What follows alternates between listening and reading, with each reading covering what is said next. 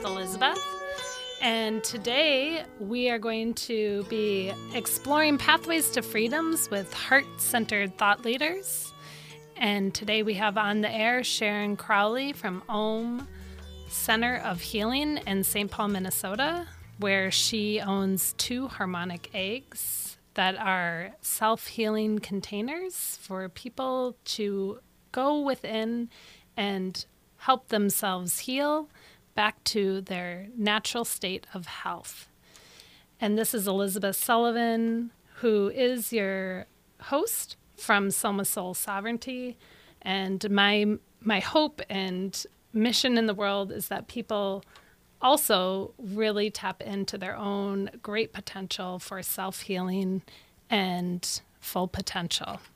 And so Sharon and I share a lot of that in common, and I'm delighted to have her co hosting with me on today's show, Exploring Sovereignty with Elizabeth. Welcome, Sharon. Thank you. Wonderful to be here with you. Well, it's a privilege and an honor to have you with me. Um, and I'm excited because today we're really going to be looking at the topic of self healing and sovereignty and how people find their pathway to freedom when they start tapping into their own self healing abilities. And I thought, um, Sharon, you and I could talk for a little bit here at the forefront of the show around kind of what are some of the preconditioned beliefs and possible myths that get in the way of us really tapping into that self healing state that is available to every human, every living consciousness being on the planet. And that is part of our birthright. Um, it's what who we are and what we're born into. Uh, but there are certain myths, I think, and beliefs or preconditioned beliefs that maybe we swallow whole at the beginning and, and we kind of forget about this ability until we start to realize that it's always sort of supporting us and guiding us.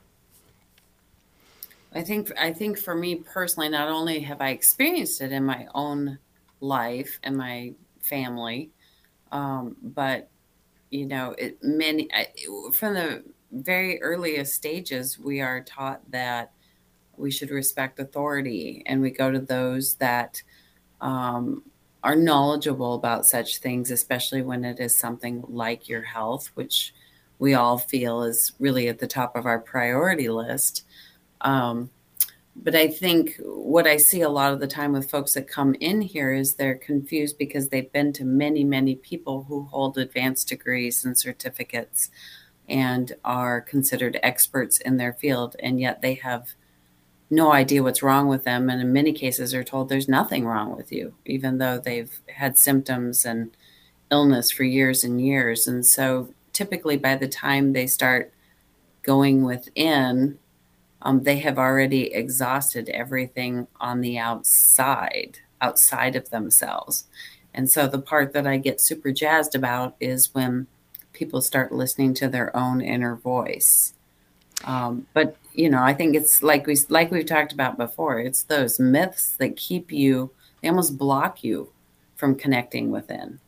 Totally, and I, I have to agree with a lot of what you're, you know, with what you're saying there because um, that myth or preconditioned belief that to give um, away the authority to someone else who may know better, but no one knows you better than hopefully you, right? right? And the greatest journey is to understand and go within um, and really drop into like what keeps me Elizabeth or you, Sharon, in a state of self healing because what might be a stressor for me and might cause me to go into some disequilibrium may not be for you.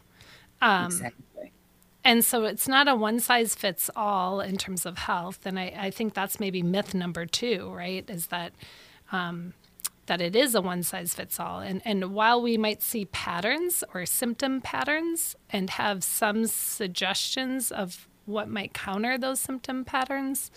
For each person, that may resolve it, but it also, they might need something else. And unless people are willing to kind of tap in and slow down and see what does my body, mind, spirit need, um, in my line of work, uh, Soma Soul Sovereignty, where we look at yoga, Ayurveda, somatics, and energy healing. Um, Soma means body, mind, spirit unified and, and in balance and supporting one another. I mean, that's one definition of Soma. It has many. Um, but it's that sensing and feeling from within and really turning that on so that it can help you pay attention when you're starting to feel to go out of balance and maybe catch it before it gets deeper into the out of balance state. Well, and I think um, I think I think it, for me personally, I was able to make sense of it once I did study the Ayurveda, as you have mentioned. Um, but and in understanding that each of us are made up of varying degrees of the elements, you know, whether it be air or earth or water or fire. That was the first time I was really able to put into words or organize my thoughts around the idea that, uh, you know, I'm typically the exception to the rule, and I never understood that, you know.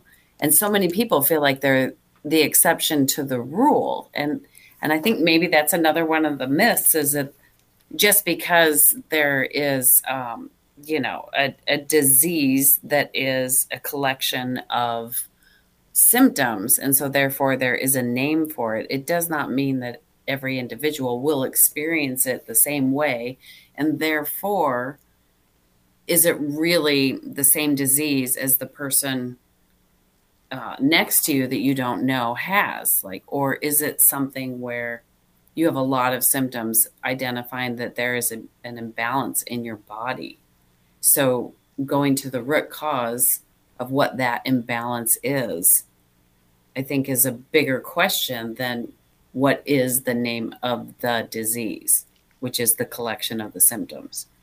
Absolutely. And if we even break down that word disease, Sharon, it's, you know, it's DIS, if you put a space there, and then ease, right? You're not at ease exactly. with yourself. You're not at ease with how you're living in the world. And there's so many things that we're going to get to in the show around what are some routines that have been supportive for people keep keeping people in a state of balance, keeping people in a state of ease. And again, even those suggestions are going to um, need to be, you know, experienced by the person and their own self discovery of like, oh yeah, that works for me, or hey, no, that doesn't. Like it took me a long time to realize that I could have very little coffee um, because of um, because of how my my nervous system works before it would affect my nervous system because I wasn't paying attention to some of the the moments when my body would whisper. What would happen is I'd have a cup of coffee and then 20 minutes later I would notice like my fingers get you know, I'd get more fidgety and maybe not be as calm in my mind or in my breath pattern. And once I realized that, I was like, oh, I, I, you know, maybe having coffee every day isn't the thing I need to do. Maybe not as much. Maybe I switch it out for tea. And I got to start to play. I mean, this is a minor thing, but but it was a daily routine that I was doing that was actually causing myself to not be at ease and calm and focused, and I could affect change. Um, well, and I would say further to that, not only does it do you find that it, you can kind of remedy some of those fidgety things, the idea that it's could possibly be throwing off your nervous system in ways that you're not even aware of that are affecting you. So it can affect you know an hour down the road in your job and if if you're not fully paying attention that can cause a lot of stress so like like the ripple effect of your nervous system not mm-hmm. being in balance can show up so many ways in your life yeah you're just caring for your nervous system with little things and being aware like you said of this is what trips me up it's not just that fidgeting it's all of the other ripples. Absolutely. And it's, um, you know, going back to one of the um, areas that you and I both share in common and love Ayurveda, which is the science of self healing. And it's thousands of years old. It's a sister science to yoga, which is the science of self realization. And uh, Sharon and I have both um, spent some time learning Ayurveda in order to support ourselves and support people we work with. And one of the things you brought forward is this idea of our elemental nature, which is, you know, from the heaviest element, which is earth, right? That's really physical, concrete, um, to water, which is, you know, a little bit more fluid, to fire, which is like our metabolism, our intellect, our ability to make change and transform and digest, um, to that air that carves and creates movement and creativity, to the ether, the, the space that we are, the space we take up, the space in our body.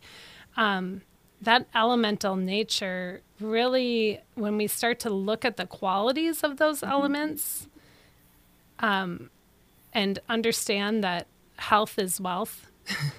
and it's not just about our health, but it's about our ability to manifest what we're here to do in the world um, in this lifetime.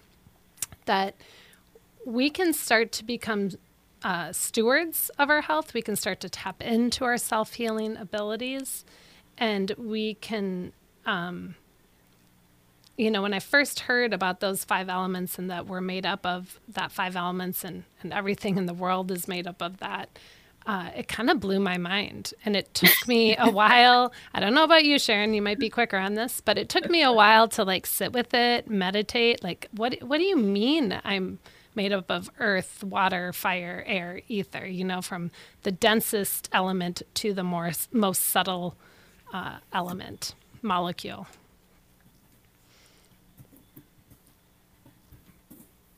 Yeah, I think for me personally, I was shocked about um, the idea of fire because it explains so much about uh, my me. You know, as far as the things that were important to me, the driving, the pursuit, the wanting to gather the intellectual knowledge, but then understanding that my digestion was awfully hot, and that was kind of an issue. Yeah, and and how that can show up like when your digestion the f- digestive fire is too high, it burns up tissue. I mean, I also had that um, having experience of uh, hair loss that that means like the digestive fire is too high, it's burning the tissue, right? And if the digestion is too low, it's like the tissues aren't being formed in the way that um, our body can metabolize and, and handle. So it's that digestive fire that you talk about uh, is a key component to uh, what we look at when we're asking people, like, you know, how's your appetite? How is how are you eliminating? How are you taking in what you know, not only your fo- food but your emotions, your experiences. We have to digest everything that our senses take in, and so we want to be careful about how we attune our senses to the world, right? And and what what are we paying attention to in the world? And is it leading to our freedom? Is it leading to our sovereignty? Even when it's hard to know what's actually happening, even when it's a hard subject or a hard realization, does that help us get ourselves free? Or is it creating more constriction? Is it creating more blocks? Is it keeping us stuck. And and how do we navigate that pathway to freedom that pathway to sovereignty and and come more and more into our authenticity and our authentic way of healing that's true for our body mind and spirit which everyone's body mind and spirit and makeup and constitution is different? I think that just leads to I, I personally feel like knowledge is power and the more that I know and understand about my own body, the more power I have to tap into the healing potential. Absolutely. And that's one of the reasons I really, you know, maybe you can just share uh, briefly the harmonic egg um, in St. Paul. There are two of them, and they are beautiful wooden structures with light and sound therapy that create a self healing container for people. What else would you want our listeners to know and um, how can they find you? Well, they uh, my website is www.omoftheegg.com, and that is omoftheegg.com for Om Center of Healing. Um, and the big thing that we've got going on here is balancing the nervous system. There's so many things we can do once we balance the nervous system, but the resonant sound chamber really enables people to uh, tap into their higher self. You know, lots of times I'll say it's like a meditation on steroids, but uh, as True. soon as you True. as soon as you balance that nervous system, everything is possible.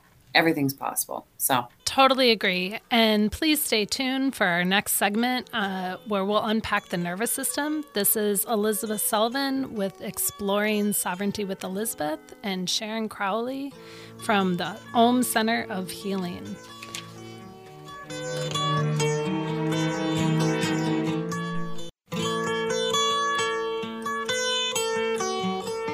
Welcome back to Exploring Sovereignty with Elizabeth. I'm Elizabeth, and I'm here with Sharon Crowley from the Om Center of Healing in St. Paul, Minnesota. And we're talking today about sovereignty, what gets you free, and that self healing state that everyone can tap into. In our first segment, we explored some top myths. We named five of them about how instead of learning how to stay in a self healing state, we often give um, our health away to authority instead of being the authority of knowing ourself. Myth two being that it's a one size fits all for healing when it's really not. Myth three being that you pay attention once the symptoms have manifested instead of listening to those early whispers that you may be going out of balance myth four that we're just a body when we're actually so much more than our physical nature. Um, we have an elemental nature that we can work with those qualities to keep ourselves in balance. And myth five that we actually have to be uh, in stress to self correct when really, if we know what causes us stress, we can learn how to remove the cause. And that leads us great into our next topic around this is how important is the nervous system being balanced and in harmony to keep us in a state of self healing. And Sharon, I know you work around this a lot with people who come to uh, do a session in a harmonic egg, which is a self healing chamber that you're in for 40 minutes with music and light therapy and then 10 minutes with the light therapy and silence for integration. So it's a 50 minute session. And um, a lot of uh, what you do and, and what I do when I work with people is about balancing people's nervous systems. And I know for me, that's been such a huge part of my own self healing um, around alopecia and autoimmune. And uh, I know you have your own journey on that. So let's let's open that up a little bit for our listeners. Well, I will say that, um, you know, there's so many great modalities out there for healing.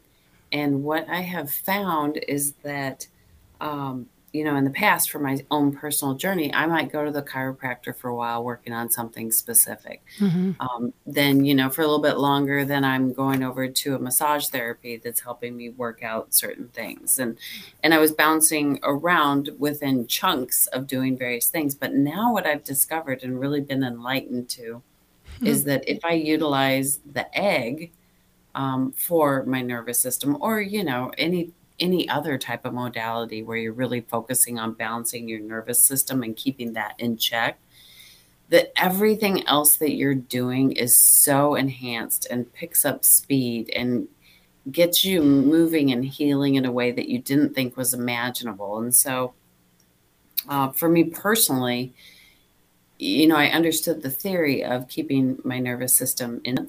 I understood, I guess, the mechanics of it uh, but I didn't really understand until I started experiencing it myself uh, that everything is better. I, if your nervous system is in balance and you are peaceful, everything is better. Everything is easier. Everything is more attainable.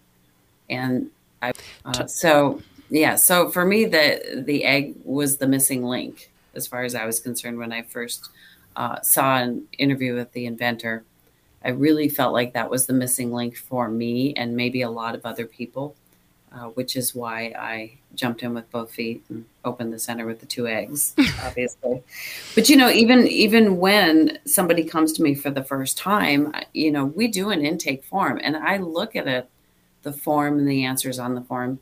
Um, a lot of my perspective is shaped by the Ayurvedic training that we, you know, we have, and so these are all ancient ancient healing modalities, whether it be the sound frequency or the light frequency or Ayurvedic, uh, you know, lifestyle choices and food choices. All of those things are they're ancient. It's been around forever. It's fundamental. It's almost simple when you really wrap your brain around the elements and the qualities. And we all have the power to understand it. And that's that's the exciting part for me. So Totally. You said so much in that. I mean, you know, let me unpack it for a moment. But one of the things is understanding the qualities. And Ayurveda, like increases like and opposites balance. And so if I'm always cold, the opposite of cold would be hot. And I would want to start to balance my system by maybe drinking hot water, having warm foods, finding ways to keep myself warm and hot internally and also externally, right? And uh, you also talk about like th- these are ancient modalities. It's almost like the great remembering because I think if we we could add on, if, I'm sure we can add on more than five myths, but you know, one of the myths being that a lot of people have been, myself included, for a long time, were preconditioned to I'm going to go to someone outside of myself and I just want them to give me a pill to fix it. I don't necessarily want to do a lot of self reflection or self change. I just want this external thing that may or may not fix it, but is promised to fix it, may or may not cause more symptom patterns, but oftentimes does, not always. And um, and so really slowing down to to start to look at cause and effect, which is another concept um, intimately worked with in Ayurveda and understand that I have a lot of self agency. I know for me and my um, healing journey and, and getting free of some of the symptom patterns and um, the out of balance, I had to come to realize that a state of high stress is not where I should be. That's not my resting tonus for my nervous system. And yet I was so conditioned that that was my resting tonus that it's taken me a lot of time and exploration and trying different modalities and you know there are many paths to one point like many paths to freedom many paths to self-healing and and we'll be exploring a lot of those um, on this show but um, i had to understand that i needed to find a new baseline uh, because the baseline I was accustomed to and grew up with actually wasn't supporting my self healing state um, being honored and, and enhanced.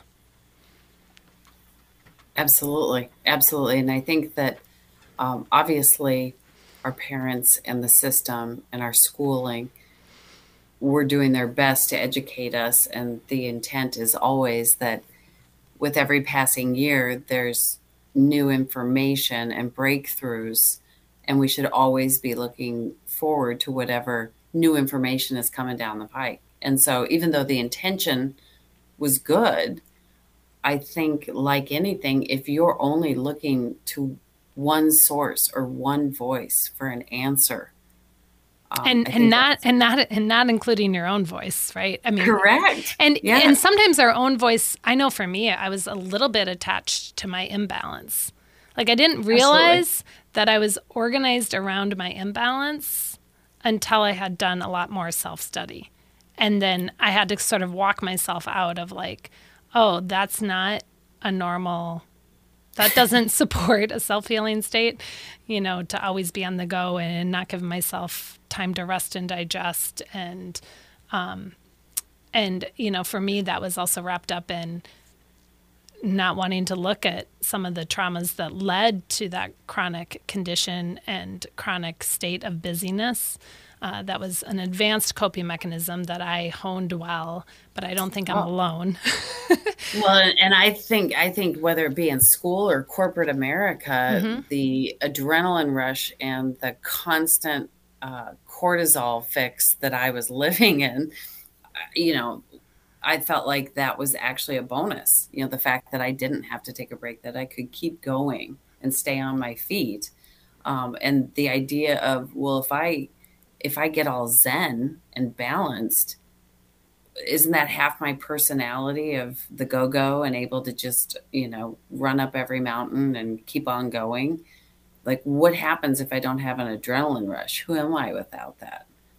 Yeah. Right. And as soon as that cortisol adrenaline rush like disappears, at least for me, I found there was a lot of fatigue that I had to, and, and, replenishment that I actually had to start to give myself. Um, yeah. And that felt foreign and a little scary and um, intimidating at times, I'll say. Um, and also uh, led me into moments of great joy, expansiveness, more put me more on my path instead of just in this hamster wheel. Because you were in corporate America for how long? Oh, I was off and on, uh, you know, probably 20 years. Mm-hmm. I, a couple of times I freed myself, and that was, you know, one of those times where I was super excited to be on my own. Yeah. Uh, still working a little bit with corporate America, but doing, you know, contract based work. So I was uh, able to at least be somewhat independent, mm-hmm. Uh, you know. But with the economic crash, I was back thrown back into uh, not being able to be independent and having to go back to having a manager and a boss and um, not as much freedom. And that was it was definitely difficult for me, and it absolutely took a toll on my health. Yeah. So when you, I mean, um, you know, yoga, Ayurveda, the harmonic egg um, energy work, it all has ways to start to balance that nervous system because I find often people are either in a state of hyper drive or they're understimulated in that hypo state. And the more I understand the vagus nerve, the more I understand the nervous system, it's like I want to be in a hybrid state. I want to be able to rest, digest, be aware, uh, alert, and tapped in to that higher mind that you know kind of gets shut off when I'm either hyper or hypo.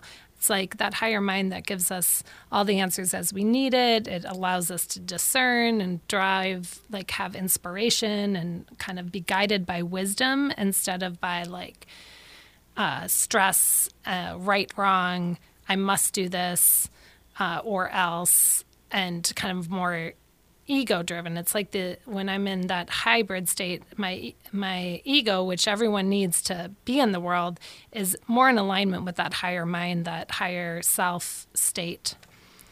Um, what would you say that as you work with people, kind of like what what do you see with uh, nervous system imbalances? Um, I would say that just about everybody on any given day could utilize the nervous system uh, balancing truly.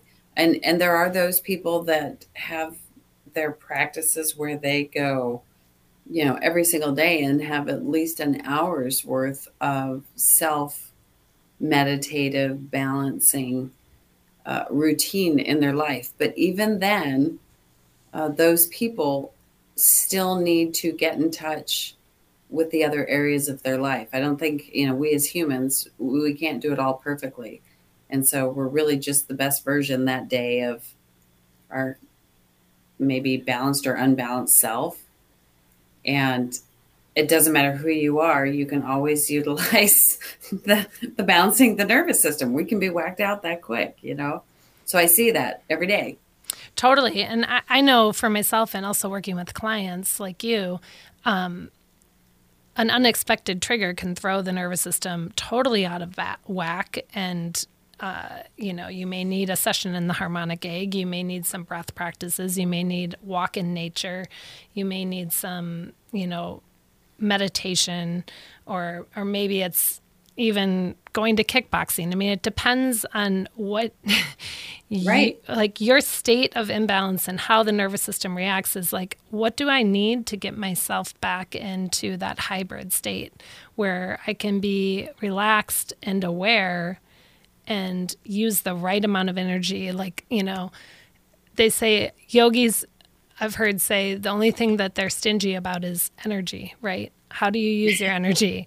Um, part of the reason that there are breath practices is that if I can work with my breath and how many breaths I take in a day, I can elongate my life and the quality of my life, right? And so there's all these um, practices and routines that are available to people. And, you know, don't take our word for it.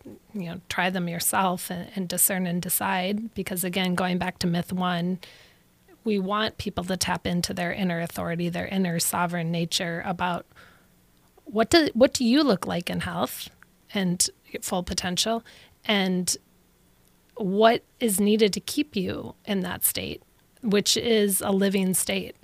And so we're going to continue to unpack that and you know give some experiments that the audience, the listeners can try out as we um, move into our next segment. So, this is Elizabeth and Sharon on exploring sovereignty, and stay tuned as we come back for our next segment where we'll talk about some routines and experiments that will keep you in a self healing state.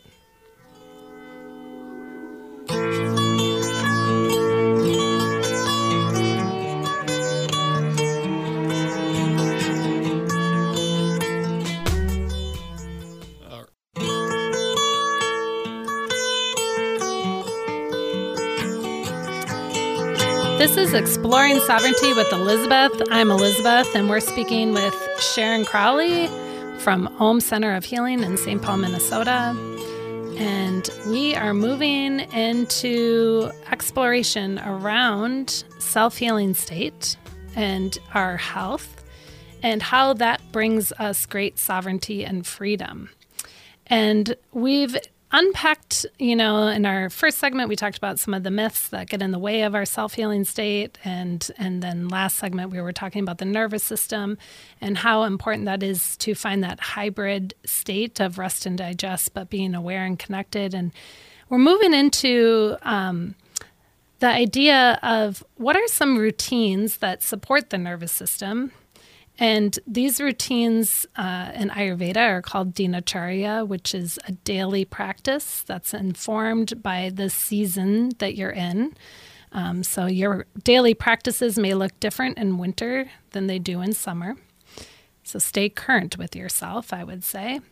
But the easiest places to put some of these daily practices, and Sharon, I think you'd agree, and and Ayurvedic science also supports this, is in our morning routine, but as we arise with the sun, and in our evening routine as we set with the sun. And, and before electricity, we really did rise and set with the sun.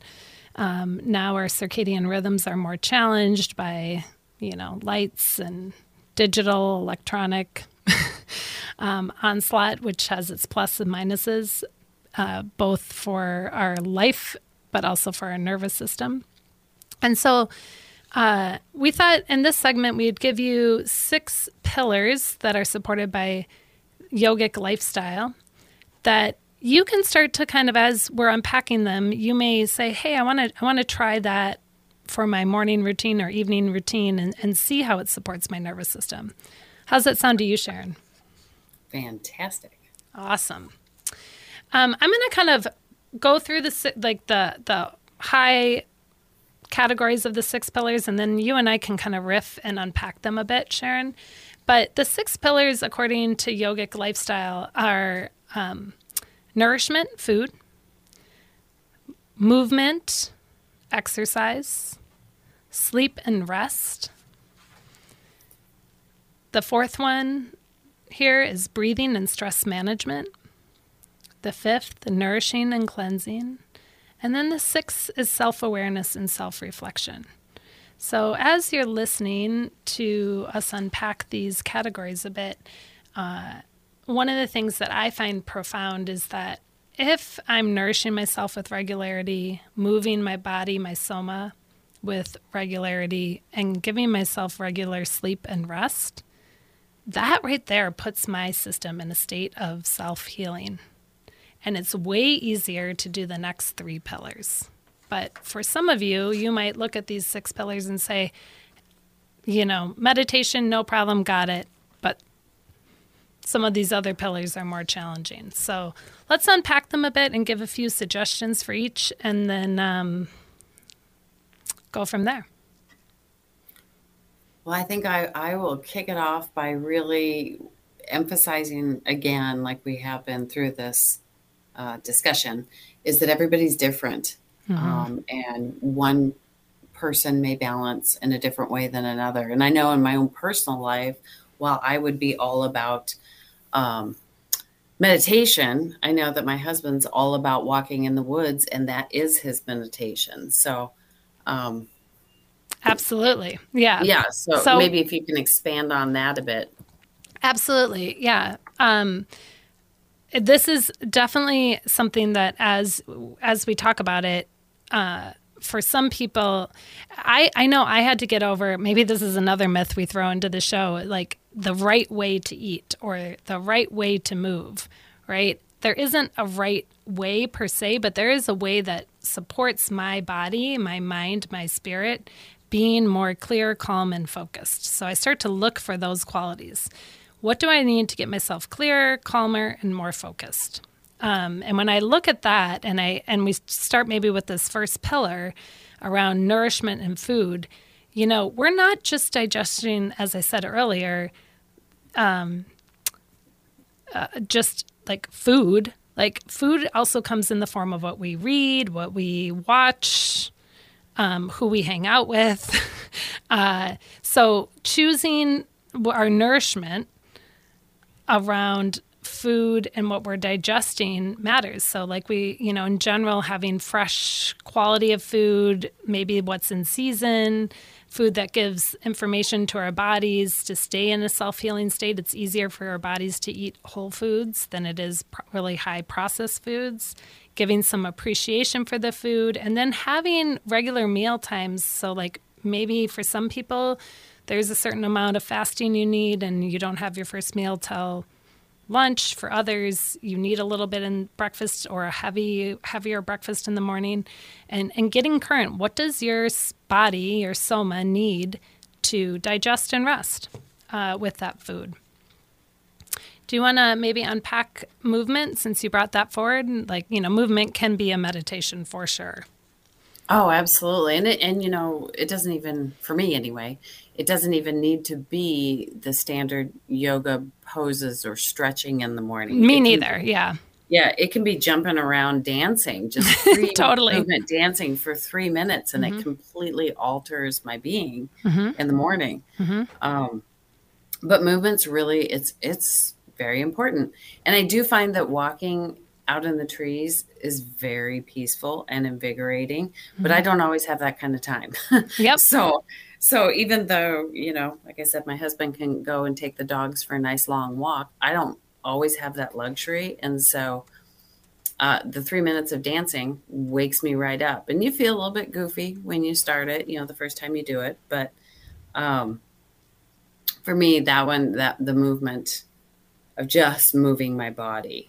And when you do it with some regularity, your body craves it. It allows that you know, allows a little bit of a light sweat so you can detoxify what needs to detoxify in your system. And it gives that endorphin rush, right? A natural endorphin mush, rush, which is counter to that cortisol rush. Um, which yeah. I think dovetails us nicely into the third pillar around sleep and rest, like having some regular bedtimes and wake times. You know, uh, ideally, if we can get to bed by 10, um, that helps that second digestion of all the organs. But I know sometimes that's a tall ask, or you might have, you know, night shifts. And so you just finding a regular rhythm that supports rest and wake times is helpful for the body because the body starts to know okay, this person's going to feed me with regularity, move me with regularity, and rest and let me sleep with regularity.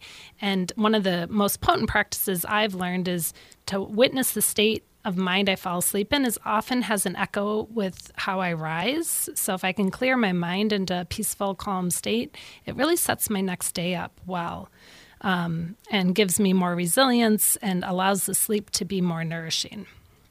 Yeah, and I think another key thing for me is to dis- to put the phone down you know, oh. at least an hour or two before I go to bed. I really do it. For a while, it was difficult, but I have learned that, you know, I just plug it in a different room and I walk away. And that's the way it goes. And the people that know me accept it. that's a practice I need to employ. Thank you for the invitation. Um, 100%. I still have some teenagers in the house, so I tend to, until everyone's back back in the nest, I, I tend to keep it nearby once they're home, I shut it down. Um, yeah, and and that actually, you know, having a routine to wind down the electronics and and then consciously choose maybe not moving to them first thing in the morning, but checking in with yourself first thing in the morning uh, is a, a, really potent practice as well, and and I think helps with this next pillar around breathing and stress management. Um, how much of our breath, which is such an available tool to us, when it's not actually relaxed and and moving in a way that keeps the nervous system calm and the mind calm, which leads to better decision making and improved digestion, it can um, cause us unneeded stress. And so, learning how to breathe well and in support and different breath practices is really such um, a key to health. So, yeah, the the breathing and stress management is such a key to the pillars and um, these six pillars of health.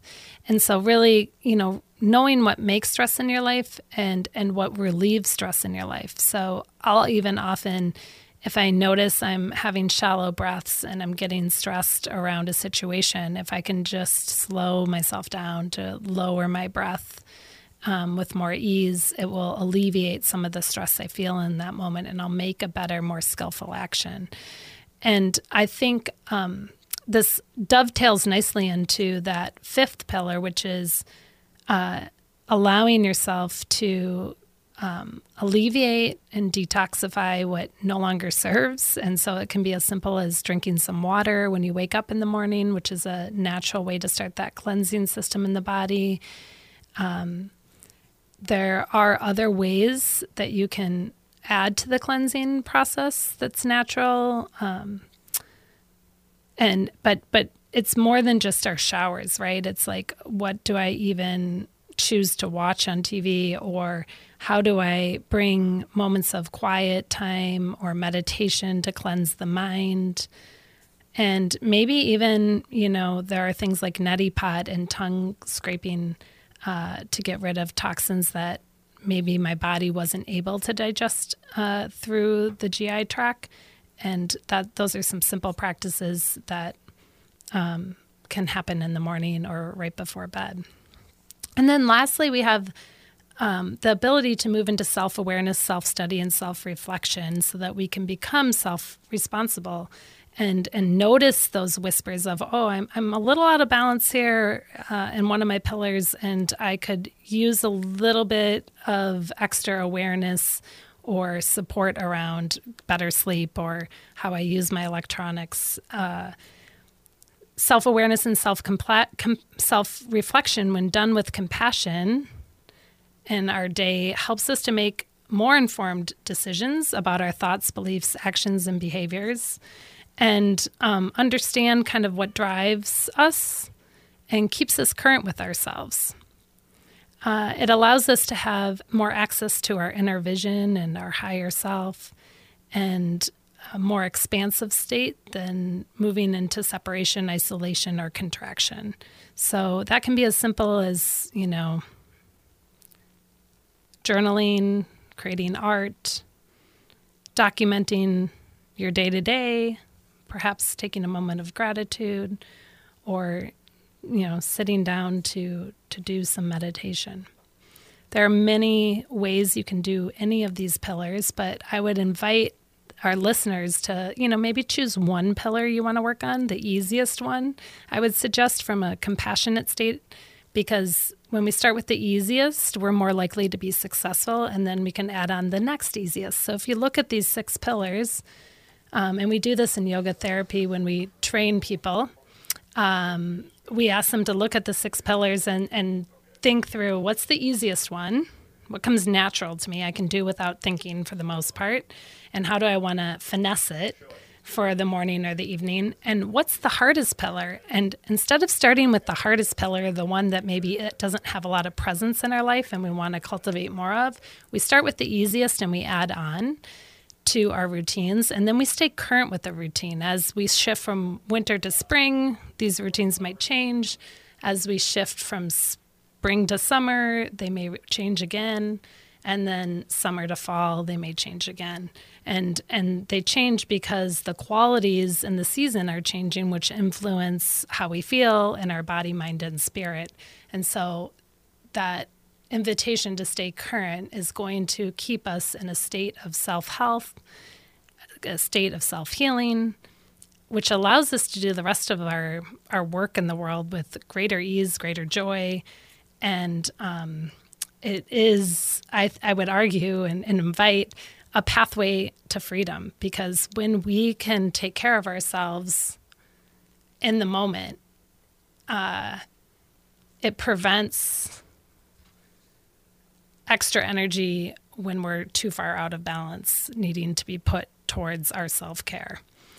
And um, I had a teacher once say, when something's wrong, go to your kitchen if you can't solve it there with spices, herbs, food, then you may need to to go to someone outside of your home for support.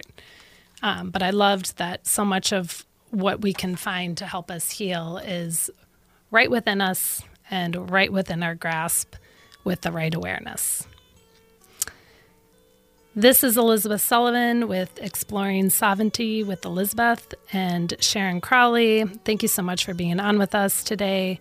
And we look forward to more conversations where we unpack pathways that set yourself free with thought leaders that are heart centered, curious, and conscious.